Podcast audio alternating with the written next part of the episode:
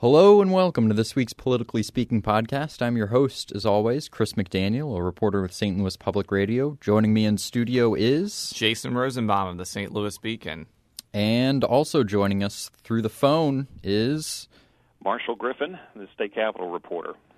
Marshall, let's get right down to it. You've been covering uh, particularly a particular story for us. Uh, a kerfluffle. A kerfluffle um, that some are unhappy that it hasn't been covered. Others are happy that it is being covered. Regardless, it's about 70% of the stories for the past couple of weeks. Tell us a little bit about it. Well, of course, we're talking about the uh, the ongoing controversy surrounding the scanning of source documents uh, for for concealed carry um, weapons endorsements and also for driver's licenses. Um, it, the week kind of just started out with a bang on, you know, pardon the uh, pun there, unintentional pun. We're all about uh, puns here. yes, started out with a bang, so to speak, on Monday, on tax day of all days, um, when Brian Long um, uh, suddenly resigned as uh, the director of the Department of Revenue. Uh, this email came from the governor's office, and he, had, um, he hadn't been in office for very long, has he?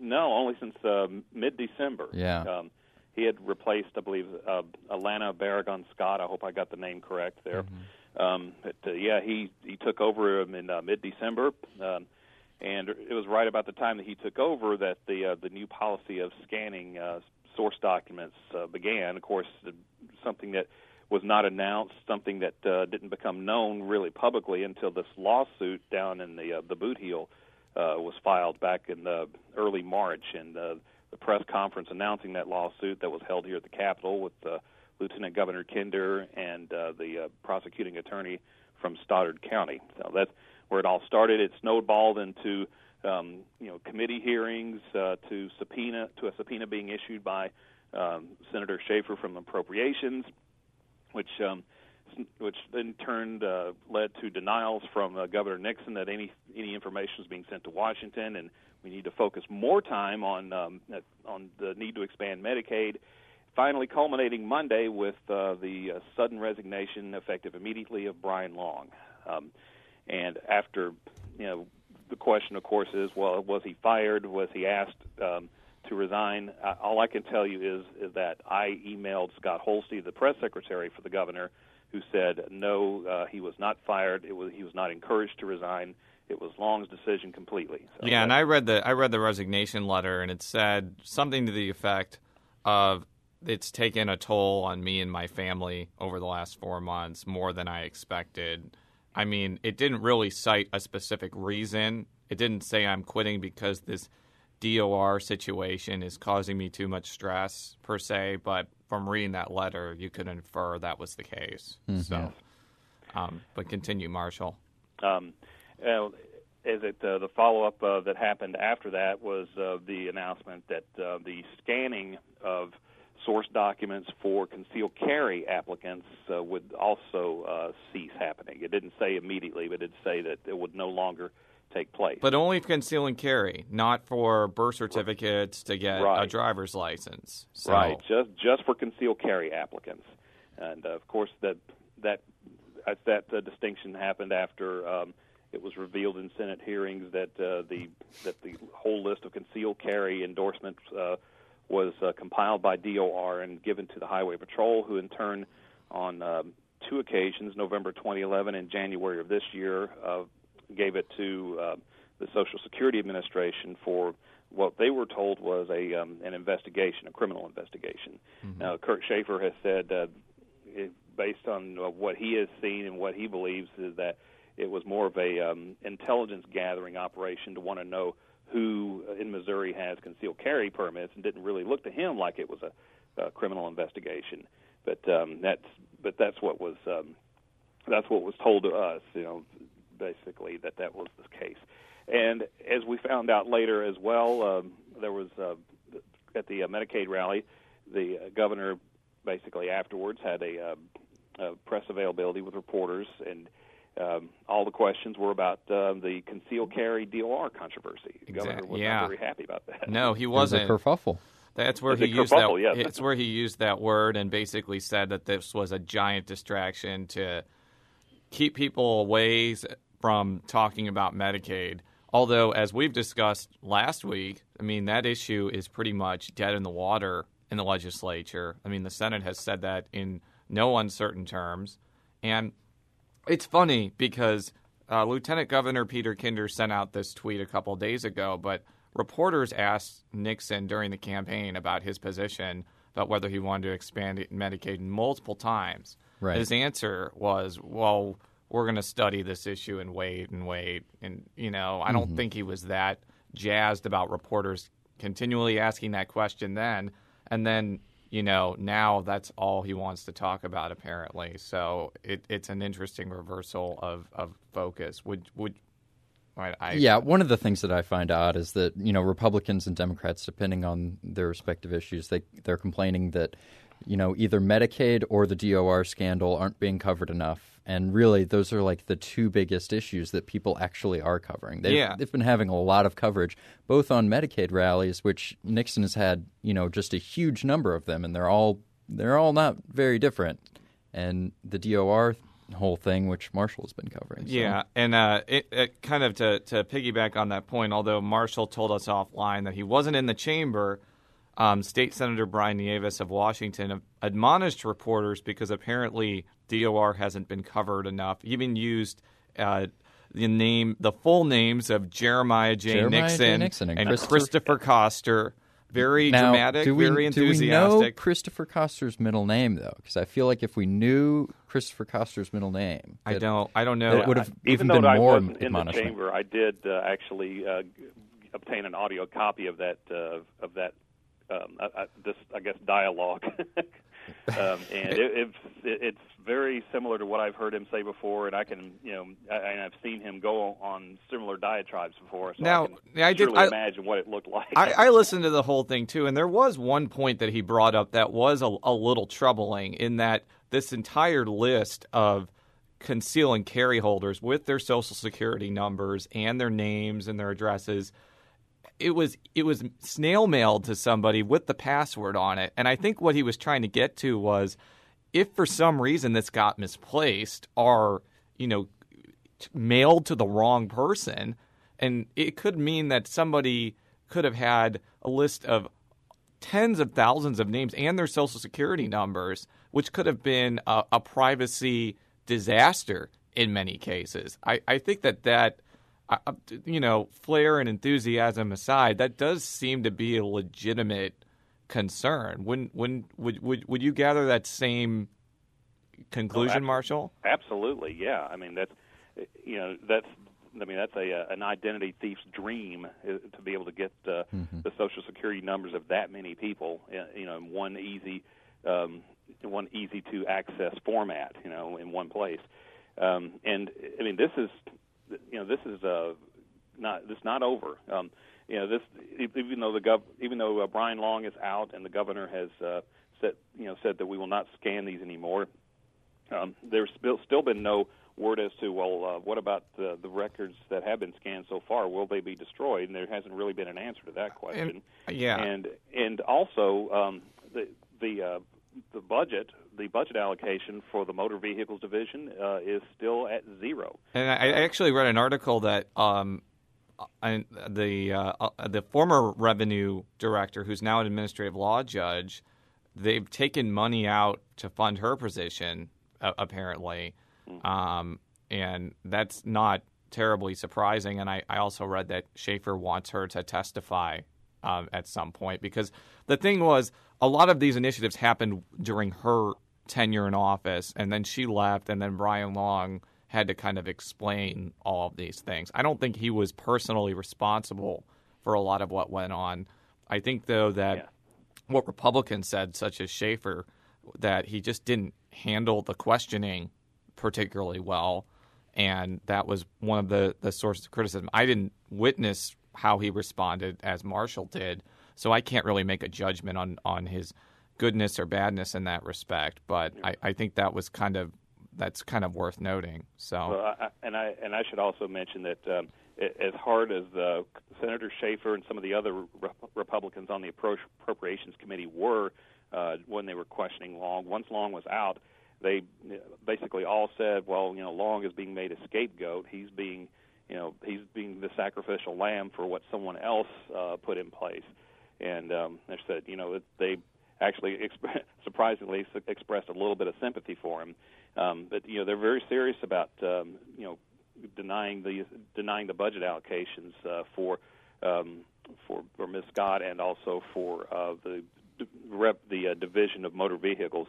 Uh, the budget de- budget debates start next week. They start uh, Monday afternoon, and um, they've already you know the the appropriations committee has already passed all the budget bills minus uh, those uh, allocations. So they're they're very serious about uh, uh, withholding money until they get answers. Now I'm going to do I'm At least throw, answers they're satisfied with. now I'm going to throw a little bit of a curveball. I'm, Throw I'm, it. I'm, I'm, I'm going to I'm going to ask something and kind of go on a topic that we didn't discuss before the show. But were you at um, Speaker Jones's news conference where he was asked whether he was going to run for something in 2016? Yes, I was there. Okay, I could kind of explain what happened there. Well, basically, the, all that happened there was um, uh, the, Elizabeth Crisp from the Post Dispatch uh, got the first question in, and she, that was her question. Uh, have, do you plan on running for um, other offices? You know, what's if you decided what your future is going to be yet uh, once you're done with being Speaker of the House? And uh, and Speaker Jones uh, started to say, well, yeah, that he said there's three particular offices that have you know an enforcement um, enforcement component to them, and those were Attorney General, State Auditor, and Secretary of State. He said all three of those offices were interesting to him. Um, uh, he did seem to, you know, slightly favor Attorney General um, when answering that question, but he also left open the possibility that he could run for one of those other two offices. Uh, he said it's too early; I haven't made my mind up yet. And then I got in a follow-up question uh, asking him, "Well, uh, do you have any interest in being over in the other chamber uh, as a senator?" Which evoked laughter among the uh, the House leaders there. Because he's in Brian Nieves' district, i.e., he would have to primary Nieves if Yeah. if he wanted that seat, and frankly, he would be a pretty strong candidate simply because St. Louis County makes up half of his district, and he's the Speaker of the House and has a lot of money. So that's that's not, but but they're they're kind of on the same political sphere, so it's just Yeah. unlikely that that would occur. But continue, Un- Marshall. Unlikely, and I and plus I do think he has uh, statewide um, aspirations. Yeah, So, he's uh, always been pretty blunt, uh, you know, about about his aspirations for after he's speaker. Yeah, the reason I threw that question in is there's been kind of a lot of chatter on Twitter, and I mean, it's 2013 now. I know 2016 is a long way, but this is coming from a guy who wrote a 2,200 word article about Koster soli- solidifying his um, base among the Democratic gubernatorial primary. But nevertheless, there's been kind of this this chatter that Schaefer and Jones are kind of on this collision course for uh, the Attorney General primary in 2016. So I found it interesting that Jones left the door open to run for something else like Secretary of State, which would kind of, you know, prevent, in, at least in that case, from Republicans having a primary in that situation. Though, you know, Catherine Hanaway, who we've talked about in this show before, the former Speaker of the House, has talked about possibly running for governor or for attorney general too. So it's it's possible that there there may be a primary anyways, but that has been kind of one of the undercurrents of this DOR scandal or controversy. I know that some people don't like to call it a scandal. Is that Schaefer and Jones are kind of using it to maybe expand their statewide pro- profile and their conservative credentials a little bit. In the case of Schaefer, it's actually kind of interesting because having formally covered him in Columbia, he ran in 2008 as this moderate, reas- reasonable candidate. He even had John Danforth come in and do a fundraiser for him.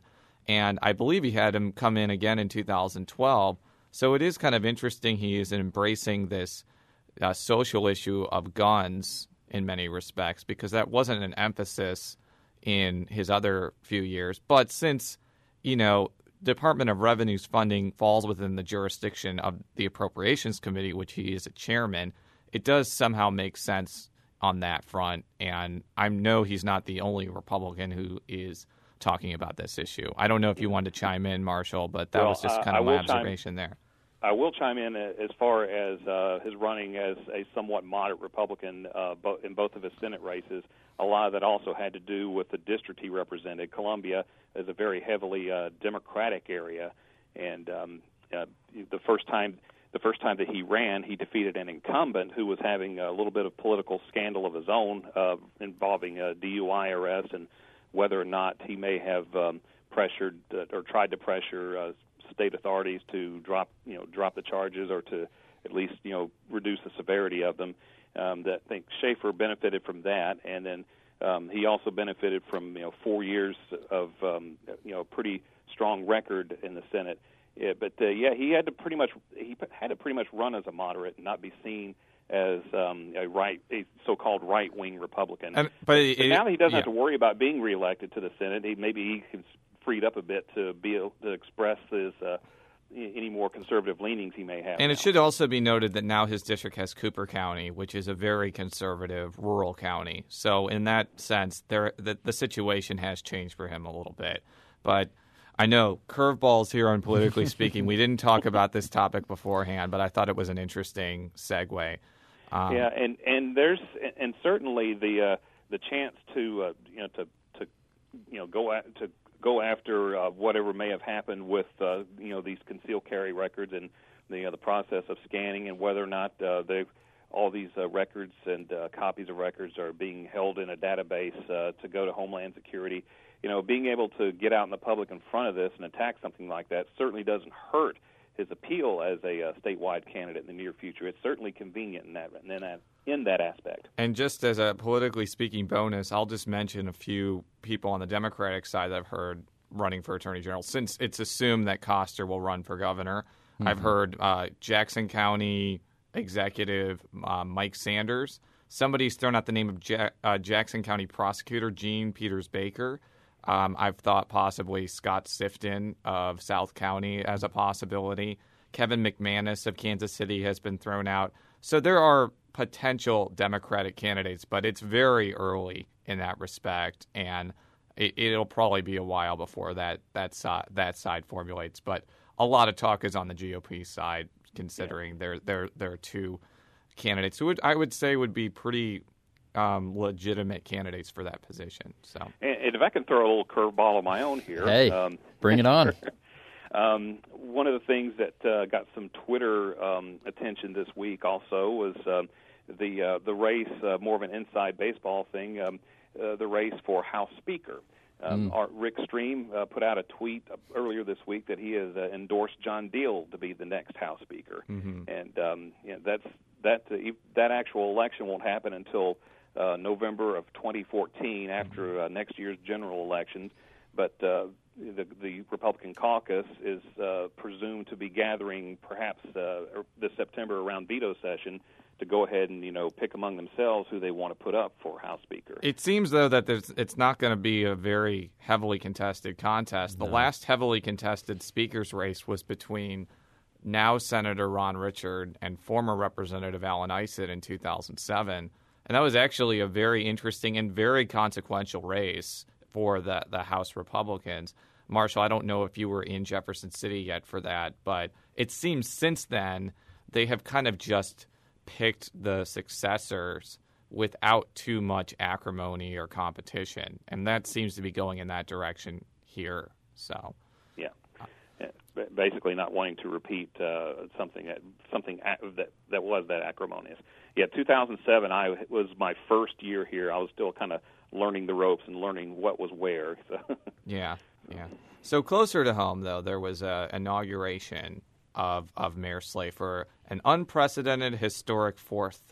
Fourth four-year, four-year term. term. Yes, I, I, was there. Rachel Lippman. Rachel was, was there, there, for us. Uh, Richard Callow both took uh, took pictures of both of us. That One, will be in the next campaign mailer, I'm sure. That was a horrible picture of me. My wife just was aghast by it. But I got a picture of him, which apparently he, there's not many pictures of him. He's They're very not. mysterious. Yes. But you know, it was, you know, it was actually an interesting experience because the mayor uh, had a fairly brief inaugural address. I think he actually did that purposefully. He laid out some broad goals for the next few years.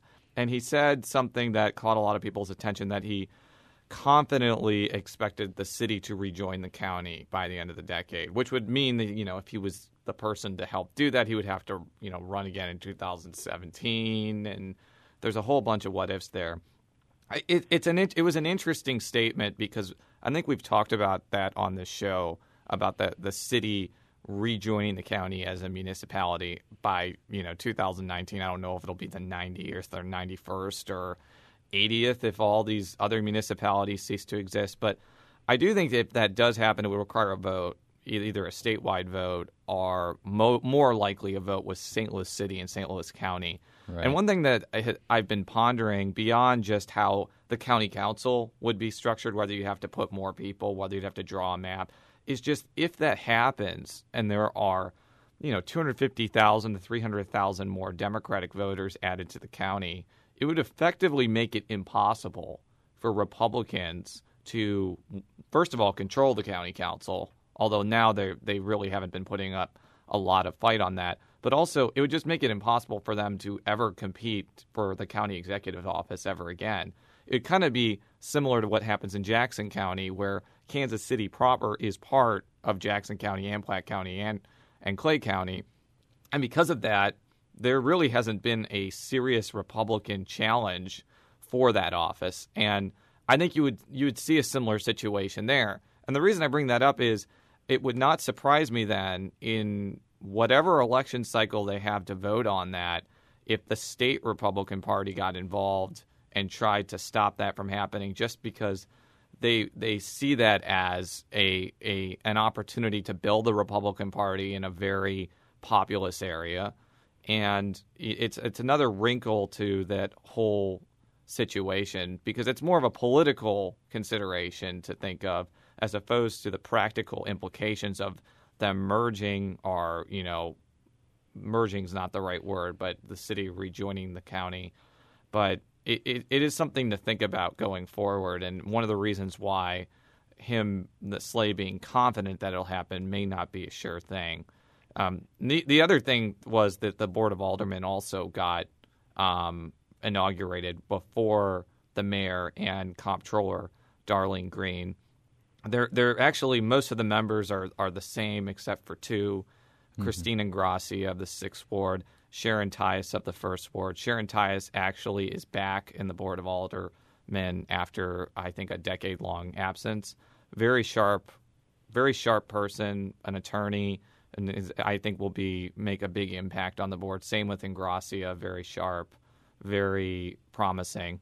Um, and it'll be interesting to watch to see how this this board interacts with the mayor at, going forward in the next couple of years. So that was more of me blabbering on than usual, but I don't think you were there. So I, I was not there. You could only I assume. followed along online, but I did also see that uh, President of the Board of Aldermen Lewis Reed did announce that he will be running for another term as as Board of Aldermen president. Yes, he did. I don't know if we've discussed that on this show I don't yet. think we have. And I think that the assumption is he will not be going into that race unchallenged. Yeah. Because he was unchallenged in the last race, which I believe yeah. was 2011.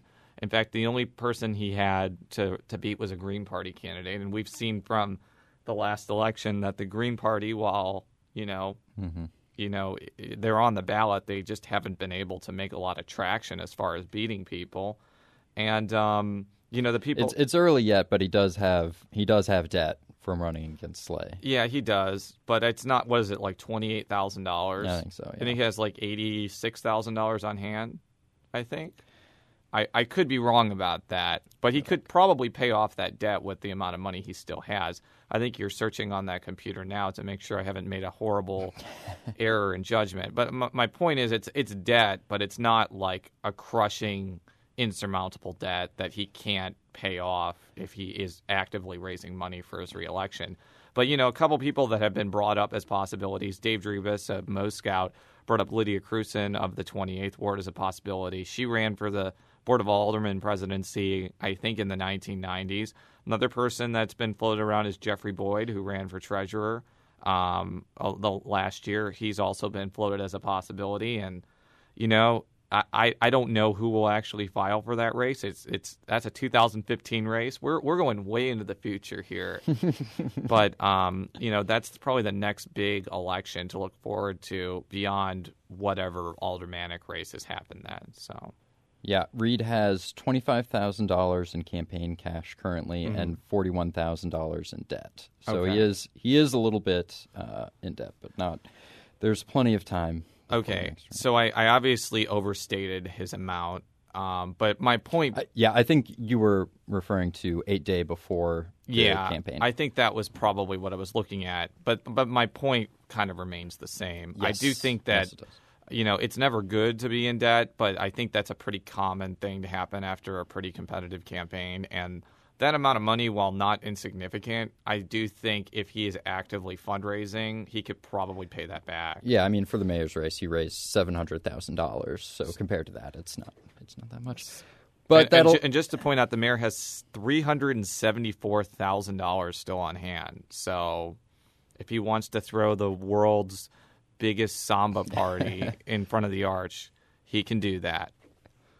You heard it here first. Uh, world's biggest samba party. We'll announce the date later on as soon as as soon as we get our invites.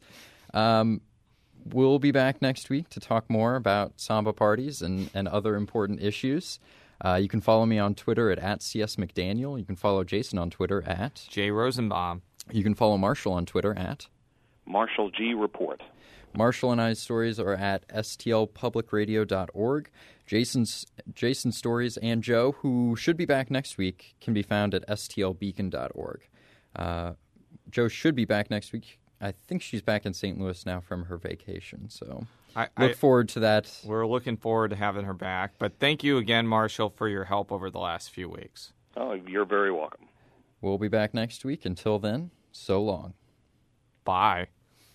Bye.